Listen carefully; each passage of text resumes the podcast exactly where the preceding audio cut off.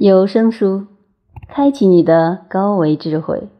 刘峰著《新能源校定》第二部分第二篇：老年人心灵关怀。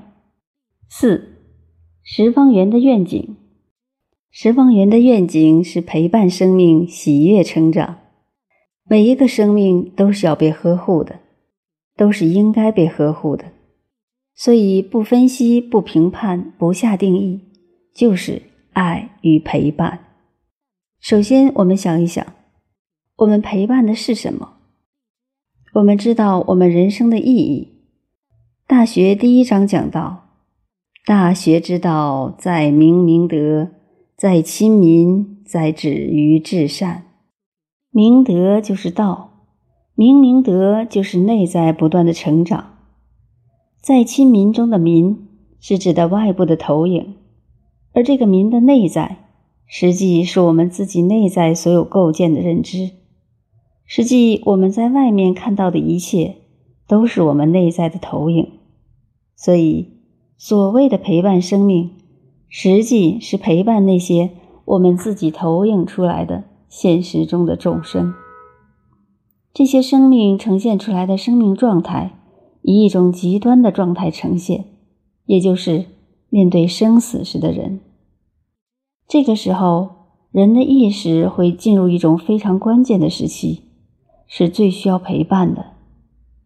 实际上，当把陪伴这个概念进一步拓展的时候，不仅仅是我们的家人需要陪伴，我们的朋友或亲人面对生死的时候需要陪伴，我们每一个人自己也需要被陪伴，同时。陪伴本身就是一种当代真正需要推进的生活方式，而在这个陪伴生命的过程当中，实际获得的是生命内在的成长。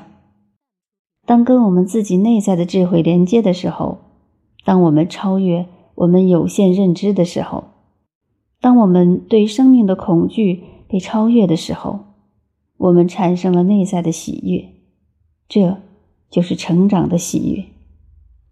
我们自己会有这样的体会：当我们孤独的在现实中修行，或者在现实中经历生命重要过程的时候，相当于我们独自在赶夜路，一不留神掉到坑里的时候，我们有可能晕很长的时间。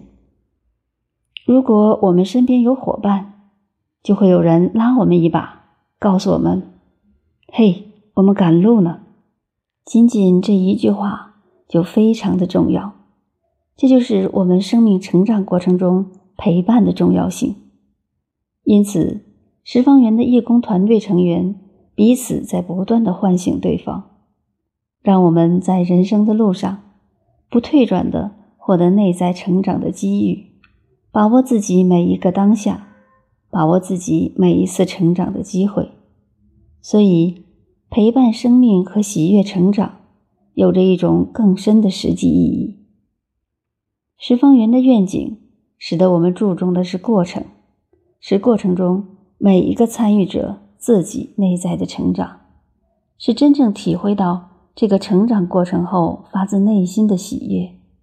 它并没有以我们在现实中达成什么样的目标作为愿景，因为。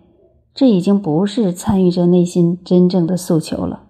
当然，随着事业的发展，随着参与的人越来越多，随着内在的喜悦越来越多的被呈现，对老年人临终呵护的效率也会越来越高。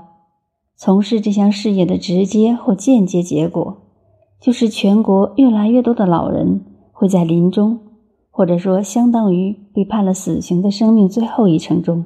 得到心灵的呵护与陪伴，所以现实中所呈现的一切，是因内在成长而呈现的相。正因如此，从事十方园这项事业的人们不会着功德相，不会说我们的愿景是帮助多少老人，其实不是那么一回事，而是在这个过程中，所有的老人给了我们内在成长的机遇。所以，这种陪伴生命与喜悦成长，是关乎自己内在的。